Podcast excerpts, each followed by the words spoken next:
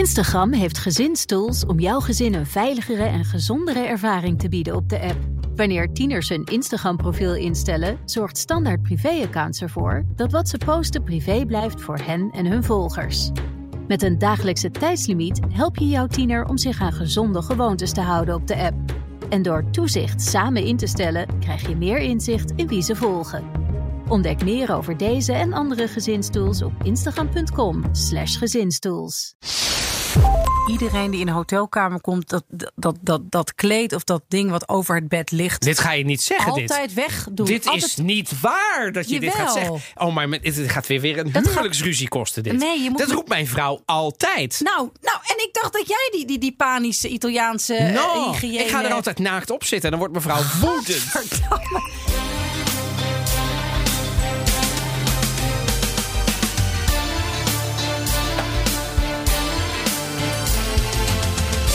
Welkom bij aflevering 34 van de Italië-podcast. Ik ben Evelien Redmeijer. En ik ben Donatello Piras. En deze aflevering gaan we het hebben over het Made in Italy.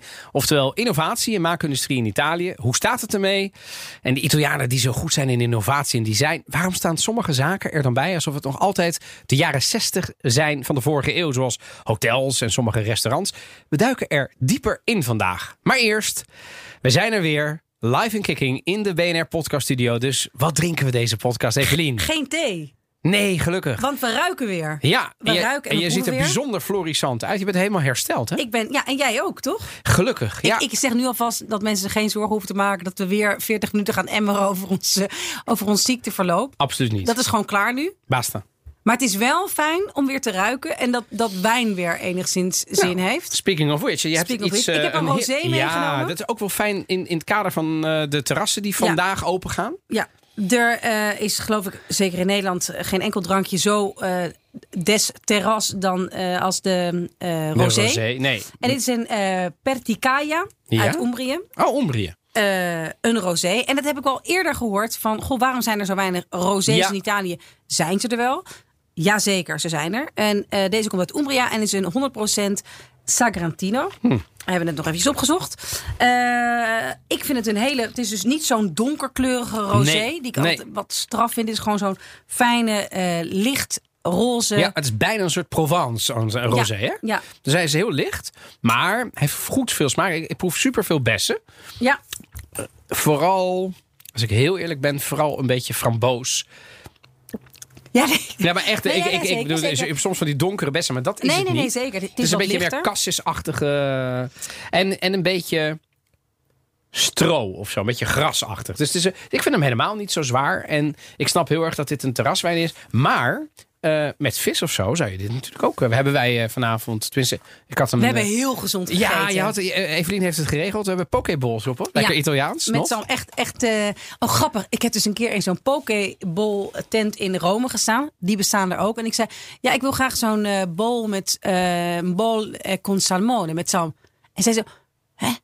Ik zou een, eh een bowl con salmone e riso. Ah, een boel. Mamma mia. Af en toe. Il bu- maar net Nee, zo, maar het gaat- net tu zoals sei mai- bowling. Tu sei stata al bowling? Nee, maar het was echt niet. Wel, het is echt dat ik tof wil doen van dat ik weet hoe je Engels uitspreekt. Maar ik had daar gewoon echt in Story de of my eh, life. Pokeball tent echt onbegrip. En toen kwamen we eruit en toen werd ik gecorrigeerd dat het toch echt wel boel is. Boel. En toen heb ik ook maar gezegd, ja, ja zo'n boel graag. Boel. Ja, maar we hadden dus boels. En, ehm, en voor het eerst dat we geen Italiaans eten, want ik wil op de gezonde tour. Ik heb geen COVID meer, maar eh, ik ga het helemaal anders doen. Nee, Oh, grapje, nee, grapje. Nee, dat was wel mee. Maar deze wijn, even boeken, terug, hoor, die heb ik week, dus. van, eh, dat is namelijk mijn, eh, ja, iedereen heeft zijn, hè, ik heb hier in, in Nederland mijn winkels, maar het liefst bestel ik uit Italië, want dat is leuk. En ik heb eh, goede vrienden in Umbria zitten die eh, Casa San Carlo runnen. En eh, die doen niet alleen een grote agriturisme met, een leuk, ehm, met leuke huisjes en een zwembad. En allemaal leuke Nederlanders met kinderen. Maar ook een import van wijn en olijfolie. En ik mag daar graag ehm, een, ja, een, eh, een beetje bestellen. Dus dat En kwam, ze ehm, hebben gewoon wit, rood, rosé, de hele shebam. En, hun eigen olijfolie. En het grappige was, dit werd dus bezorgd. Ik, ik had het ooit besteld en toen kwam het wel aanrijden. En ik zat dus nog onder mijn covid-dekentje op de bank. Je kent het wel. Zeker. Eh, en toen kwam weer het bezorgen. En het was zo, gewoon zo treurig dat er gewoon zo'n grote doos met allemaal lekkere wijnen kwam. Ik van, Ja. Diepe zucht. Ik hoop dat ik het op een dag weer ga, eh, ga ruiken en proeven. En dat het zin heeft om het auto open te maken. En dat het niet gewoon een soort zurige eh, achter in je keel. En? Zeker. Dus eh, nou ja, we, we zijn weer begonnen. Ik zeg eh santé, chin chin. Wat is jouw nieuws, Evelien? En ik heb me gedwongen. Het is even leuk om eh, te vertellen dat wij sturen elkaar natuurlijk. bedoel, Het is een beetje voorbereid natuurlijk wat we allemaal doen. Dus wij doen ook redactie. Dus dan zoeken we altijd wat dingen op. En normaal sturen we elkaar ook nieuws toe. Dan weten we een beetje waar we het over hebben. Als we tijdens. Draaiboeken. Precies. Gewoon alles. We proberen wel Ja. nou ja, alles voor te bereiden. Alles, het alles. Nee, ja, maar soms is het spontaan omdat het last nieuws is.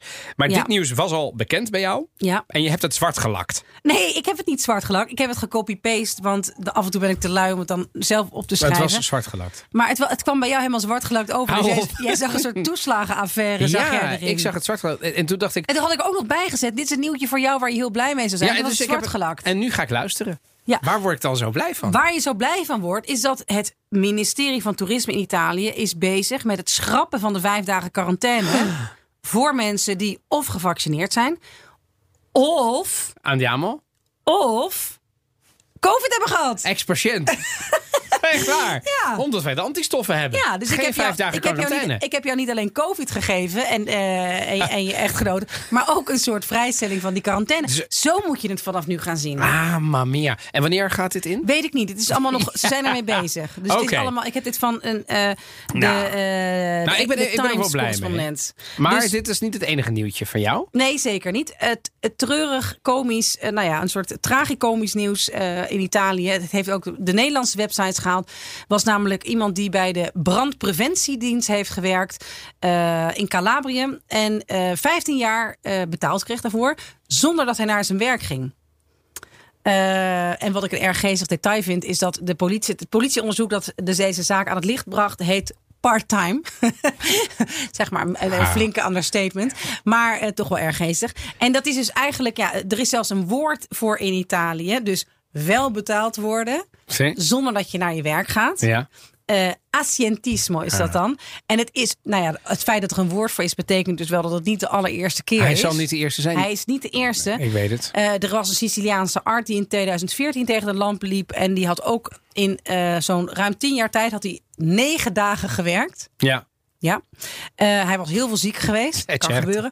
En hij ging veel naar congressen. En hij was zelfs nog vrij boos dat hij eh, hierop werd aangepakt. Hmm. Want hij zei, ja, ik ben gewoon al die tijd heel erg heb ik aan mijn kennis gewerkt. Dus het is, het is grappig aan de ene kant, maar er zijn echt heel veel gevallen helaas van mensen die dat gewoon een, ja, want af en toe moet je nog inklokken en instempelen. En nou ja, de, de politie zit daar dan wel achteraan. Die komt af en toe met van die onderzoeken dat mensen dan in hun pyjama eventjes naar binnen gingen en weer teruggingen eh, via een andere deur en dat dat op camera staat erg grappig. Maar ook, eh, ja, hoe werd het in een Italiaans artikel eh, genoemd?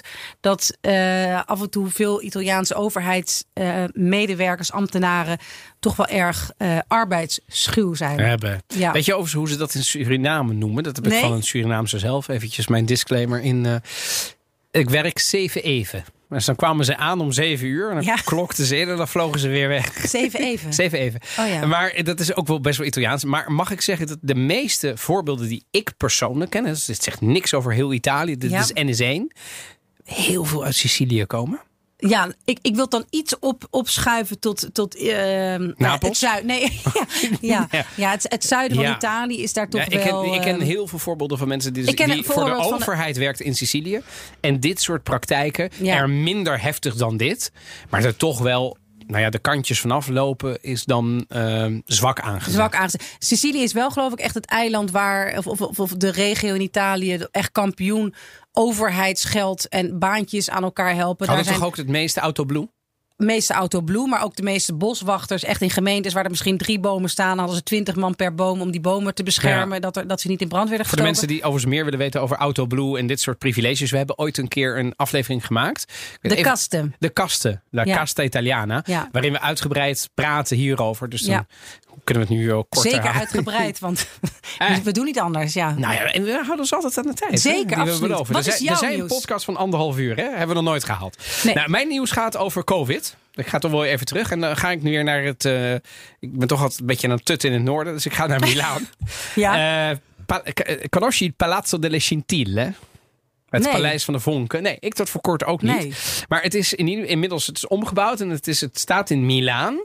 En het, is, staat klaar voor het gebruik met, voor eh, vaccins. En het wordt de grootste hub in Italië. Vaccinatiecentrum. ehm, geopend op 25 april. Dus op de het Winter Cinque April, hè, de dag van de, van de bevrijding. Bevrijding. En het wordt het grootste vaccincentrum tegen COVID in heel Italië.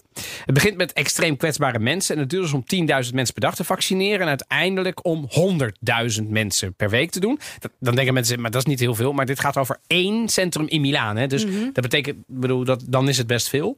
En ze gaan iedere dag open. Ook dit weekend van 8 tot 8. En ik heb, het, ik heb foto's gezien van de binnenkant. Het is denk aan een soort jaarbeurs. Met allemaal vakjes. Dus Ik weet niet hoeveel square meters ze daar hebben. Dus ik, ik, ik moet zeggen, het, zag er prominent uit. Ik had het twee maanden eerder geopend willen zien in Italië, als ik eerlijk ben. Maar stel nu dat ze de aantallen halen, 10.000 per dag. En misschien nog wel iets meer.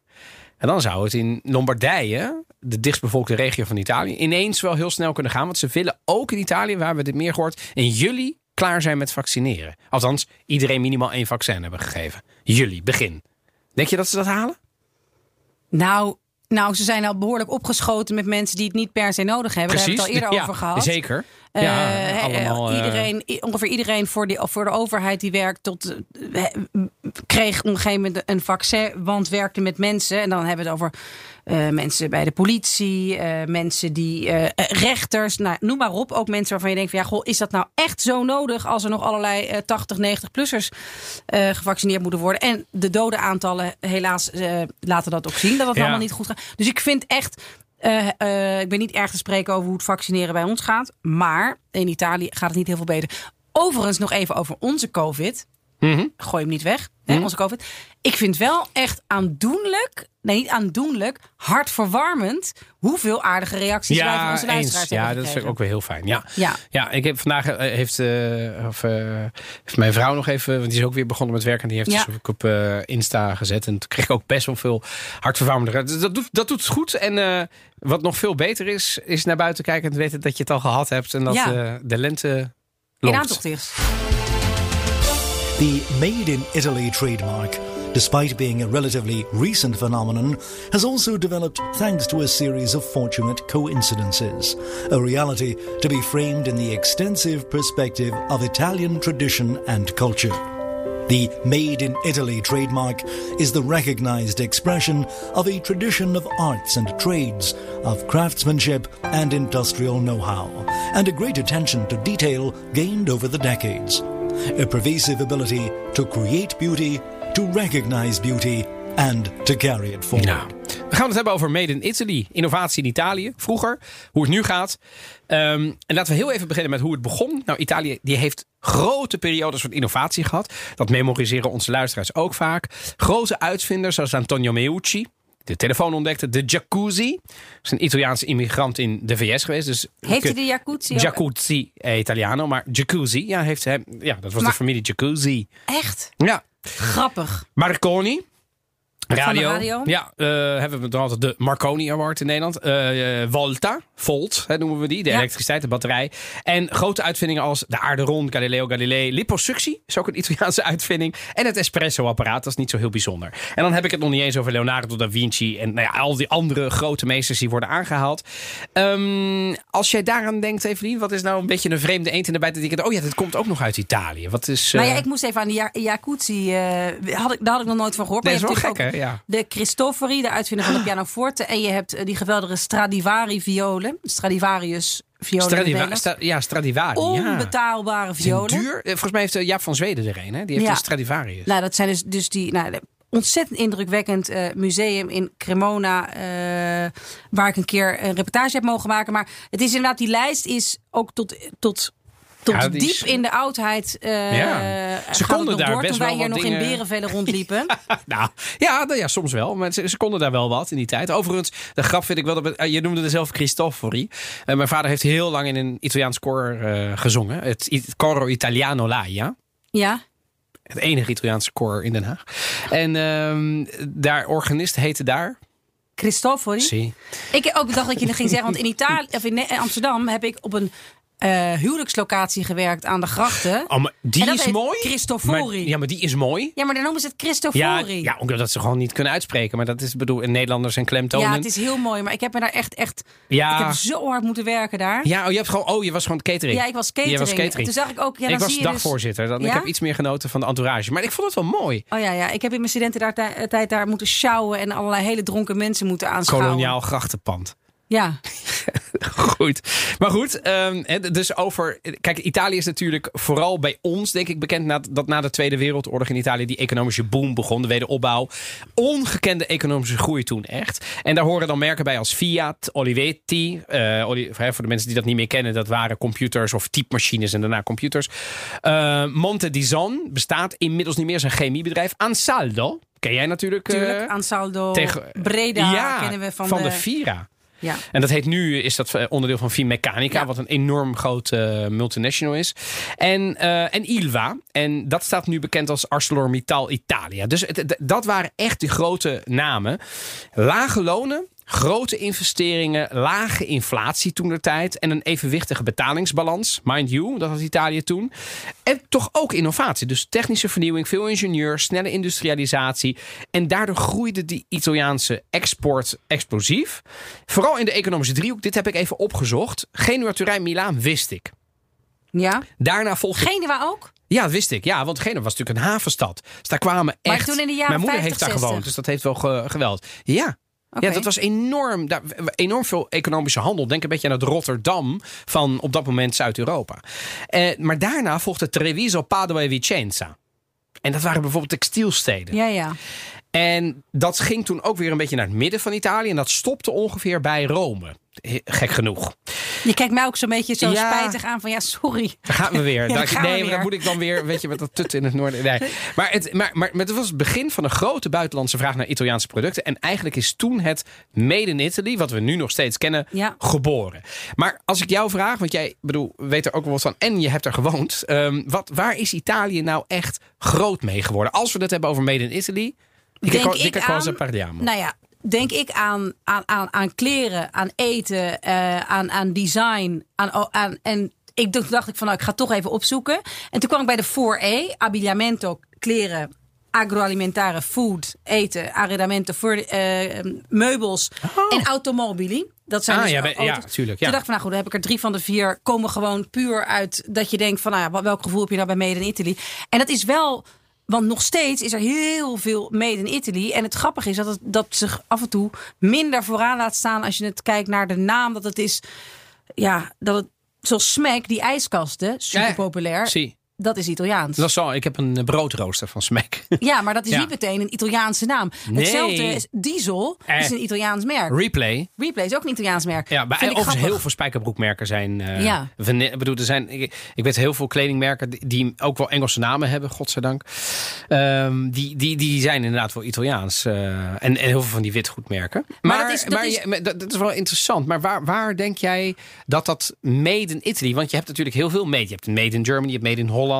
Dat is tegenwoordig een beetje geframed als, als ook wel goed. Maar je hebt made in Belgium. Maar waarom is het made in Italy dan zo populair geworden? Oké, ik denk nu gewoon sinds ik eh, dat een beetje hoor en meemaak. Ja, en je Dus ik heb het dan even niet. Nee, maar ik heb, dus ik heb het even niet over de Fiat-tijd. Ik denk dat in Made in Italy staat ook voor kwaliteit, maar toch ook voor een bepaalde schwung en, en ele, elegantie en, en, en eh, Levensstijl dus. meer. levensstijl meer of zo. Ja, Maar dat is dus dat is niet. wel waar, het want- is niet per se super kwaliteit. Nee, maar dan moet je naar Duitsland, toch? Ja, zoiets Laten we of toch zo. eerlijk Dus- zijn. ja, ja, ja, Made in Germany is de Duitse degelijkheid. Weten ze in Italië ook al lang. Ja. Weet je wel, toen in Italië de auto's nog wegroesten. En laten we eerlijk zijn, die tijd hebben we gekend. Waren de BMW's en de Audi's en zo. Waren natuurlijk de, de, de, de, en de Mercedes de topproducten. Maar Maar het is gewoon een bepaalde eh, schoonheid, mooiheid, elegantie. eh, eh, ja, de, de, de, de, de Italiaanse vrolijkheid. En iedereen die daarmee een beetje Italiaans wordt. Maar hoe gaat het dan nu? Is het dan zeg maar nog steeds dat, dat het ook Ehm, economisch... Ehm, nou ja, nu, ja, ja, nu, gaat het, kijk, nu gaat het nog steeds wel goed. Want het totale bedrag aan export eh, twee jaar geleden, is in 2019, bedroeg 585 miljard. Eh, en dat staat dan tegenover ongeveer 1800 miljard euro van het BBP. Dus die, die, die export weegt ongeveer 32% van het nationale inkomen. Dus een derde. Dat is dus hoeveel Made in Italy waard is. Tegelijkertijd, hè, we zitten hier niet alsof het, uh, het verkeersbureau van Italië zijn om maar te roepen alleen maar geweldig. Er is ook veel stilstand. Er is een oudere generatie. Hebben we het in podcast 3 uh, nog over gehad, Evelien. Over de Italiaanse economie. En over waarom dat dan maar niet loskomt. En uh, het blad of de, online magazine moet ik zeggen, Innovations Origin, die dus innovatie volgt in Italië, die zegt hierover het volgende. Ik ga nu even citeren. De digitale revolutie hebben we een beetje gemist. We waren er 40 jaar geleden sterk in. Denk aan computermaker Olivetti. Maar ja, wie heeft er nu nog een Olivetti? Maar op de een of andere manier is dat verloren gegaan. En we hebben ook geen grote softwarehuizen bijvoorbeeld in Italië. Dus ik koppel dat dan aan de brain drain. Hè, van heel veel knappe koppen die vooral naar het buitenland gaan vanwege slechte betalingen en infrastructuur. En dan heb je ook nog de vergrijzing. Dus ik zie best wel een paar dingen waarvan ik denk: wauw, dat is, dat, dat is niet per se heel goed. Dus het gaat nu goed omdat het Made in Italy nog altijd een icoon is. Mhm. Maar ik denk dat het enorm wordt afgeremd door een heleboel dingen die niet goed gaan in Italië. Het had eigenlijk nog veel, veel groter moeten zijn. Um, en dan vind ik ook, als je kijkt naar multinationals. Wij in Nederland hebben best wel veel relatief klein land, grote multinationals. Italië heeft voor meer dan 70% uh, MKB-bedrijven. Small, uh, hoe zeg je Midden- en kleinbedrijf. Midden- en kleinbedrijf, ja. Uh, dat is negatief, want ja, kleine bedrijven maken natuurlijk... Je hebt heel veel kleine bedrijven nodig om heel veel geld te genereren. Wat ik er positief aan vind is... En je kunt natuurlijk als je een klein designmerk bent en je bent ineens heel goed, sta je zo op de Salone del Mobile of een kleine wijnmaker uit Umbrië. Die kan zo op de Vinitaly, de grootste wijnbeurs van Europa, staan en een topprijs winnen. En dan ineens in de drie sterren restaurants van Amsterdam geserveerd worden. Dus Ja, die en- bekendheid kan wel. weer. Ja, het, het kan wel. Dus de, dus de uitschieters. Maar af en toe denk ik wel, goh, hè, die, die, eh, dat, dat, dat vasthouden aan een bepaalde eh, traditie. Eh, cultuur en overtuiging dat, dat hoe dat altijd is gegaan, dat dat de beste manier is. Dat heeft ook een bepaalde remmende werking. En ik vind dat ook wel wat ik heb gezien bij. ik, ik heb in Florence een tijdje gestudeerd. En dat is een belangrijke architectuurfaculteit. En daar wilden heel veel vrienden van mij die daar studeerden, wilden heel graag naar het buitenland. Nou ja, want uiteindelijk Berlijn. was. eh, ja, in Italië mocht je Nee, zeker. zo weinig, mag Ja. je zo weinig. Ja. En hier wordt af en toe wel een beetje monsterlijke dingen neergezet in Ik heb, ik, heb een, ik heb dat met de danseressen gehad. Heel veel ex-collega's van even mij. één seconde ga ik naar buiten. Want u hebt hier zo'n eh, automatisch licht. En het wordt nu opeens helemaal donker. En ik vind dat gewoon heel onheimisch. Dus praat jij één seconde door. Ja, nee, geen enkel probleem. We gaan eens eventjes kijken hoe dat, eh, hoe dat werkt. Ehm, eh, ik, nu wordt het licht gewoon aangedaan doordat eh Evelien is nu door de ruimte van de redactie van BNR aan het rennen, dames en heren. Maar er is en het is gelukt. En, Ja, er there was light, ja. En er was light. Nee, ik snap het. Oh, ehm, ehm, het doet mij denken wat jij vertelt. eh, Ex-collega's van mij, danseressen. Die de dansacademie hebben gedaan in Milaan en in Mhm. Rome. Die wilden heel graag in eh, Rotterdam bijvoorbeeld dansen. Op het Ja. Codarts. Want daar deden ze moderne dans. Dat deden ze in Italië ook wel. Maar daar veel minder... ehm, eh, ja, hoe moet ik dat zeggen? Veel minder experimenteel diepgaand. Ja. En in Nederland waren ze dus veel experimenteler. Waren ze slechter in klassiek, zeiden ze. Maar ja, dat kennen we nou wel, Ja. zeiden ze dan in Italië. Hè, tuurlijk hebben we daar grote namen. Maar in Nederland zijn ze veel meer, eh, durven ze meer te experimenteren. En dat zouden we in Italië ook moeten doen. Ik heb het nu al over weer tien jaar geleden. Ja, en ik heb hetzelfde ook met, eh, met toneel meegemaakt. Eh, mensen die... Ja, in Italië zit heel veel Molière, heel veel Pirandello, heel veel Pirandello, Shakespeare. ja. Begrijp je? Maar het is I ook classici. prachtig. Echt de, echt de klassie, het klassieke theater. Eh, dus goed, we Ja. zijn het met elkaar, we zijn het, eh, met elkaar zijn het eens. Maar- eens. Maar, verandert het er, er iets? Nou, we- we- laten we zo naar de toekomst gaan. Maar we gaan nog even, we- ik heb even een intermezzo. Even interme- we gaan het even gezellig maken. Schenk jij nog even één keer bij trouwens. Oh ja. Ik heb wel even zin in een eh, rosé, rosato. Overigens, eh, dus toch nog even beklemtonen. Bijna ieder wijnhuis in Italië. Dus als je echt Italiaanse rosé wil drinken, ga je gang. Het, het zijn meestal niet de meest prominente, maar ze zijn prima te doen. Eh, maar onze luisteraars, die wilden ook weten, herinner ik me nog, uit bijvoorbeeld de... ehm, Hoe heet die? De... ehm, nou, Clubhouse. Ja. Ik was even de naam kwijt. De Clubhouse sessie. Waarom Italië dat bekend staat om design en smaak. Dan ook hotels. En Ja. die, die kennen wij toch allemaal. Je hebt hotels in Italië die echt... Nou, dat zijn best wel wat dure hotels. Maar die zijn subliem. Zowel klassiek als modern. Maar er zit een hele grote middenklasse tussen... waarbij het gewoon vergaande glorie is. Ja. En dat heb je ook met resta- restaurants. Dat je denkt... Il mangiare è fantastico. Maar, de maar entourage, jongens, ja, ja. met het... met, met van die dikke. Dikke tafelkleden en Waar glimmende ligt dat aan, Evelien? En ja, ja ik, ik weet het niet. Ja, dat Ik, ga even, ik maak het nu weer even hard. Want dit was even wel, wel leuk. Zo. Ja, hadden toch? even- ja, ja, ja, Ja. ja, jij kan het waarderen. Maar ehm, ja, ja ik, ik weet het niet. Ik vind het, al- het heeft ook wel weer wat. Eh, dus ik vind het altijd wel weer leuk om daar Ja. te zijn als ik er tijd niet ben geweest. Ja. Maar ik stoor me er ook aan, vooral als er- toen ik er woonde, dat ik dacht van, ach, dit- ja, het is wel weer zo, ja, ja, modern, moderniseren af en toe is wat of zoiets. Ja, ik, ik, een, een eh, Ik denk wel vriend van mij hier komt- in Italië, Ja, in, in Amsterdam, noemt het altijd eh l'arredamento di, di, di mia zia. Weet je wel? De, de, de- dan boek je een huisje, een bungalow. Ja. in Italië ergens. En dan heb ik het niet over een maxi-caravan op een camping of zo. Maar je denkt, je gaat niet via een Nederlandse site. Je gaat gewoon via agriturismo.it.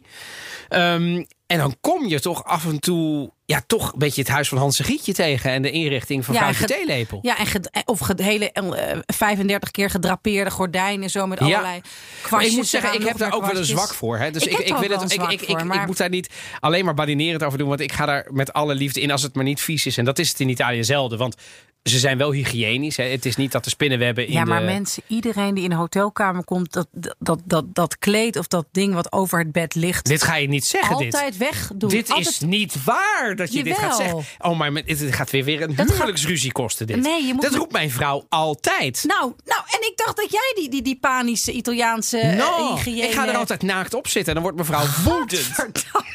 Nee, dat is echt. Nou ja, dat jij, ja, ik heb je dan wel COVID gegeven, maar dat jij überhaupt nog overeind zit, mag echt een wonder heten. Nee, die dingen worden nooit gewassen. Dat zegt ze. Maar, ik, ik, het is, Ja. het is, maar dit is, dit- je hebt haar, ze heeft je geappt. Ze heeft, nee, Dit ze is heeft een me niet complot. geappt. Maar ze heeft echt gelijk. Je moet gewoon hup meteen wat die, die over dat overding, wat over dat over De het bed- bedsprei. de bedsprei, dat, dat Ja. glimmende, echt. Want ik heb voor mijn werk eindeloos in Oh, hotels gezeten. hemel, dat is niet gewoon meteen gebeuren. wegwezen. Maar waarom? Het wordt, dit wordt gewoon technisch gereinigd. Het wordt gewoon niet chemisch gewassen. gereinigd. Het wordt gewoon niet gewassen. En er gaan dus mensen blijkbaar naakt op zitten. hoor ik net. Is dit Ja. erg? Ja. Goed, even De terug naar, terug naar Italië. Met- met een Eh, vriend. nee, ja, ik- heel even toch nog blijven bij, de- bij onze intermezzo. Weet je waar? Even nog in het café. Weet je waar ik denk dat het aan ligt? Nou, De meeste van dat soort etablissementen worden gerund door de oudere generatie.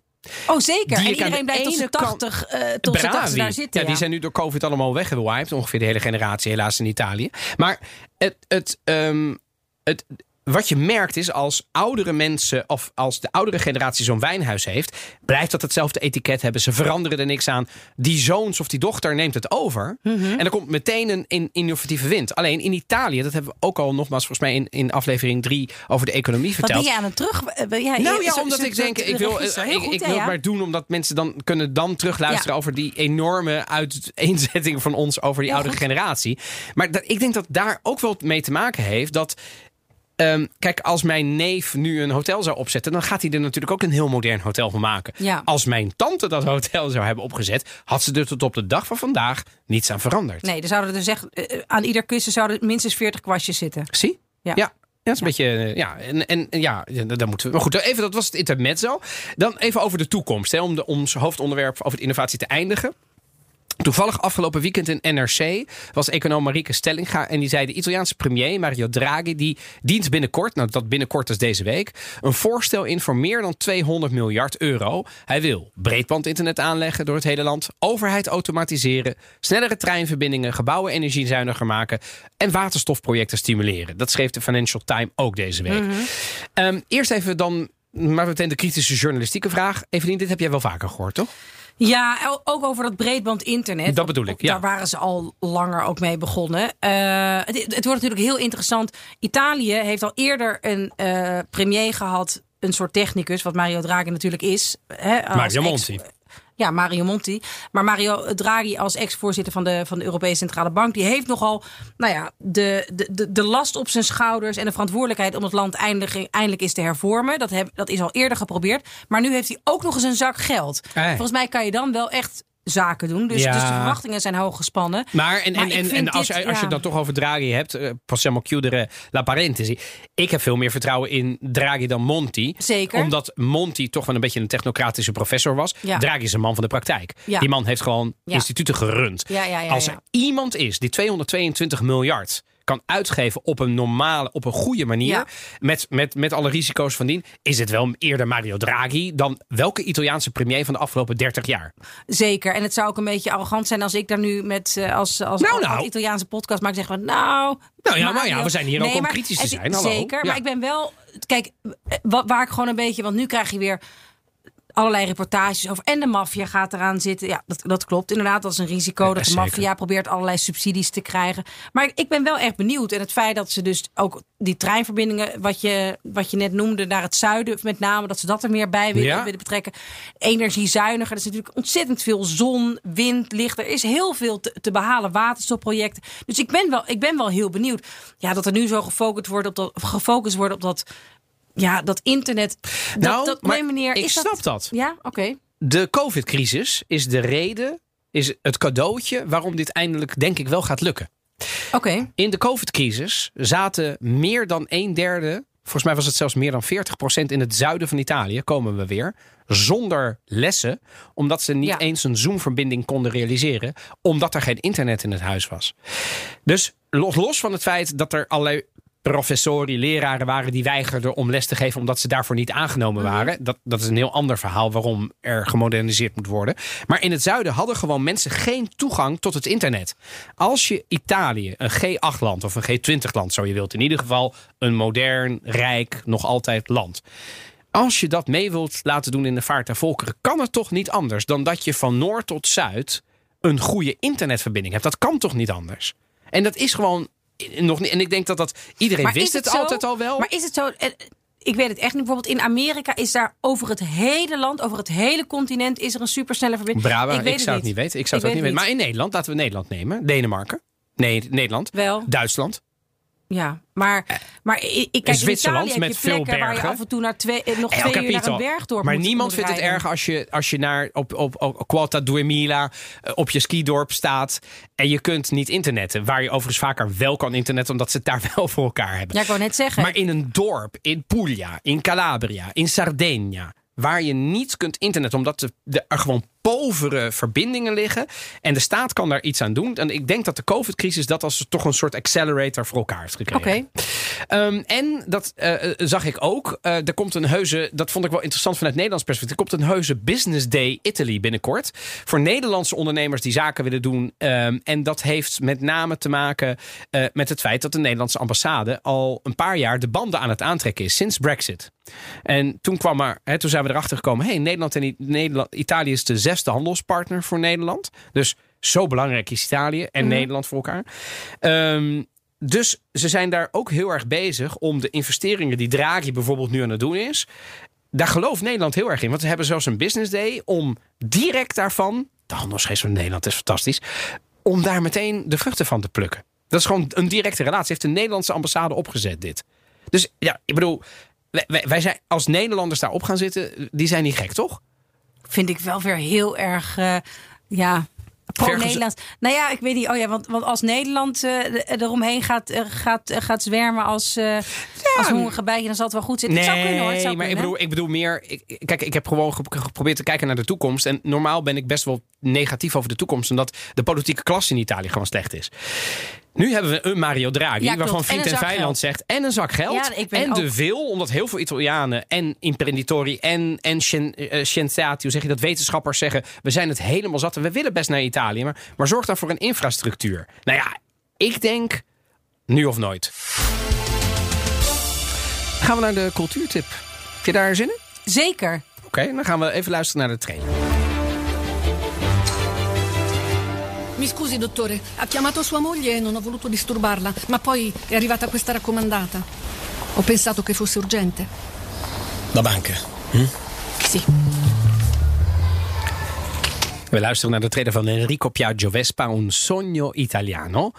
Oftewel, het verhaal van Enrico Piaggio. En denk je, Piaggio, Piaggio, waar ken ik dat van? Piaggio is, was ooit een vliegtuigbouwer en is toen na de oorlog... We hebben het weer over die wederopbouw. Het is een eh, passende tip en innovatie. Heeft de Vespa gemaakt. En daar gaat deze film een beetje over. Is het een docu? Nee, het is een geromantiseerde film. En dames en heren, er is geen camera en we hebben nog geen locatie-uitzending. Dus jullie kunnen de mimiek van Evelien niet zien.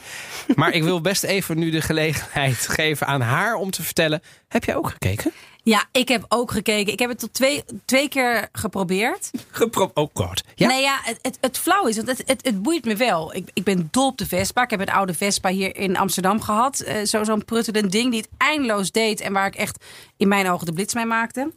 Ehm, dus ik ben echt wel de doelgroep. Maar ik vond, ja, ja, ik vond het... eh, Wat was er mis mee? Was ja, het te lang? Was het La Grande Bellezza? Was het, eh, Nee, nee, nee, Het was gewoon, ik vond het eh soapniveau het acteren. Oh, Dus je vond het gewoon niet zo goed. Nee, ik vond het gewoon niet zo goed. Dus Hoeveel waren- sterren zou je geven? Ik zou er. Ja, maar ik vind het zo flauw, want allemaal hele fijne maar ik moet nog komen. hebben gezegd, hebben het als tip gegeven. En ik ben inmiddels meer gehecht aan, aan, aan, aan, Aan jouw luisteraars. lu- aan onze luisteraars, aan heel veel van mijn vrienden. Ik ook. Ja.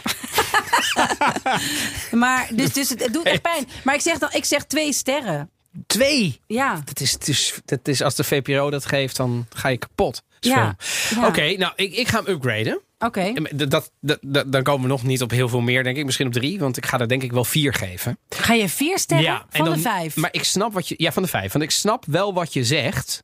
Maar, Eh, nou, dat is wel echt een dooddoener al. Ik snap wat je zegt. Nou, ik, ja, wel, ik, snap nee, ik vind het ook niet zo heel goed Maar, geacteerd. maar, maar hoe kun je nou zeggen, wat vind je er, maar hoe kom je dan op het verhaal.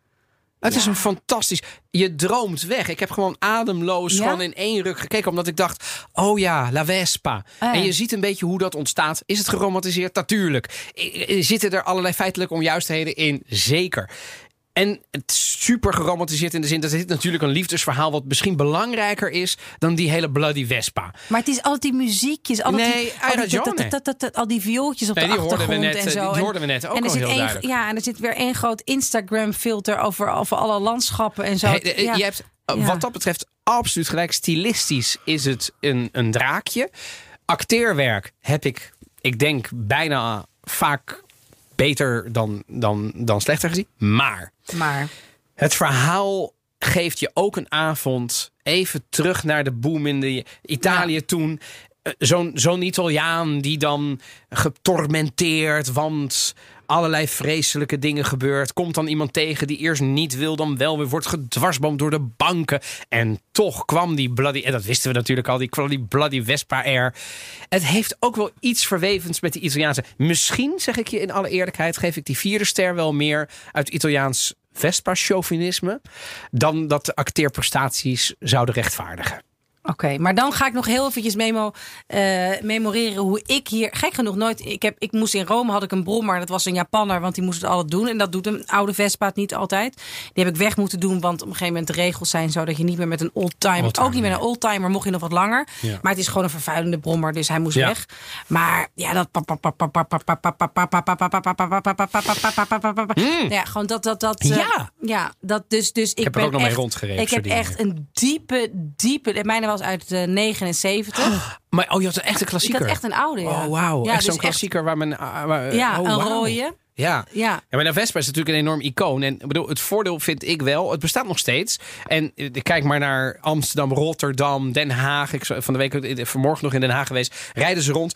En, tuurlijk, er zitten er altijd nog wel een beetje defensie. Ze zijn ook aan het elektrificeren. Zijn ze serieus aan het doen. Dus ik denk dat we de komende tien jaar nog wel kunnen genieten. In ieder geval dat iconische beeld van Maar ik wil de Wesp. pa- pa- pa- pa- pa- Ja, ik ook. Maar we gaan gewoon te vaak naar Italië. En dan gaan we dat bergdorpje gewoon op met, met, met dat. Maar goed, eh, eh, meer dan drie sterren houdt het niet. Ik zou zeggen, ga hem wel een keer kijken. Jij zou hem afraden. Nou, afraden niet. Ja, ja, dat zou je wel zeggen bij twee sterren. Maar het, prachtig verhaal, prachtige Nou, als je geschiedenis. het echt niet meer weet, kijk hem dan. Zou je dus twee sterren. Ja, Ja, ja je zegt het met pijn in het hart. Ik Ja, merk echt het. pijn in het Ja, hart. ik merk Ja, het. Ja, ja, je had ja. het liever iets meer willen doen. ja. Nou, we zijn alweer aan het einde van af, ah, bijna aan het einde moet ik zeggen van aflevering Vinette. Want de volgende keer, Evelien. Ja, we gaan eh, nu Italië als vakantieland weer langzaam longt. Gaan we het hebben Oh. over, over toerisme. En dan met name inzoomen op de stad die daar het embleem van is. Namelijk Venetië.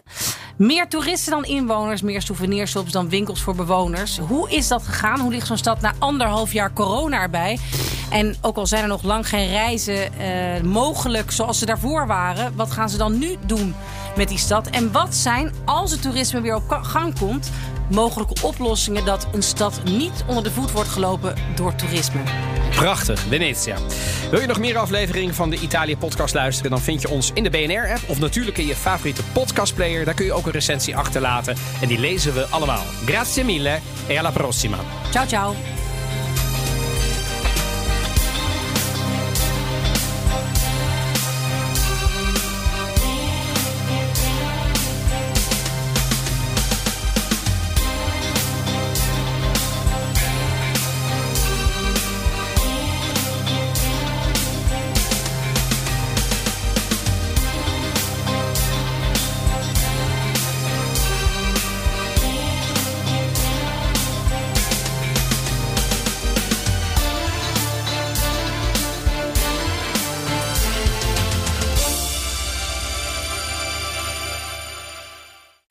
Instagram heeft gezinstools om jouw gezin een veiligere en gezondere ervaring te bieden op de app. Wanneer tieners hun Instagram-profiel instellen, zorgt Standaard Privé-accounts ervoor dat wat ze posten privé blijft voor hen en hun volgers. Met een dagelijkse tijdslimiet help je jouw tiener om zich aan gezonde gewoontes te houden op de app. En door toezicht samen in te stellen, krijg je meer inzicht in wie ze volgen. Ontdek meer over deze en andere gezinstools op instagram.com/gezinstools.